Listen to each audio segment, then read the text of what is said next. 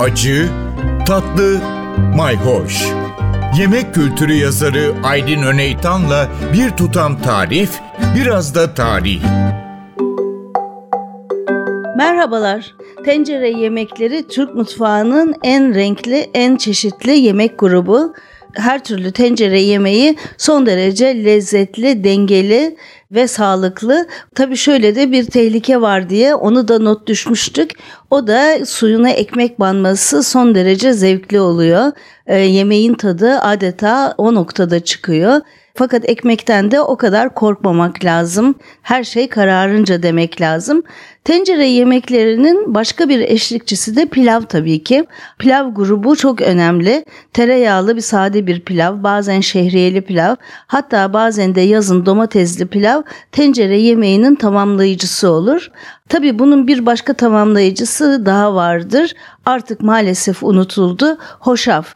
Tencere yemeği, pilav, hoşaf üçlüsü yemeği tamamlar. Aslında hoşaf pilavdan da önemli. Çünkü pilav eskiden yemeklerin üstüne yemeği tamamlayıcı olarak gelirmiş ayrıca yenirmiş. Rahmetli yemek araştırmacısı Turgut Kut bunu özellikle belirtirdi ve yemekten sonra yerdik biz pilavı diye anlatırdı. Çünkü o pilav son doyurucu olan hamle olurmuş. Aslında ondan önce yemekler gayet hafif ama en son bir de pilav yendiği zaman işte o zaman tokluk hissi geliyor.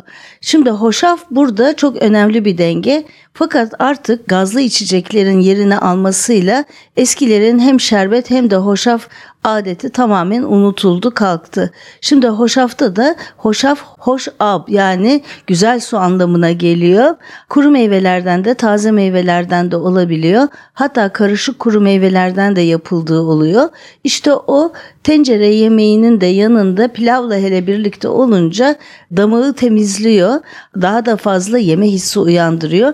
Bir anlamda bugünkü meşrubat türü içeceklerin yerini tutuyor. Evet tencere yemeklerinde tabi elbette bulgur pilavı da bir eşlikçi.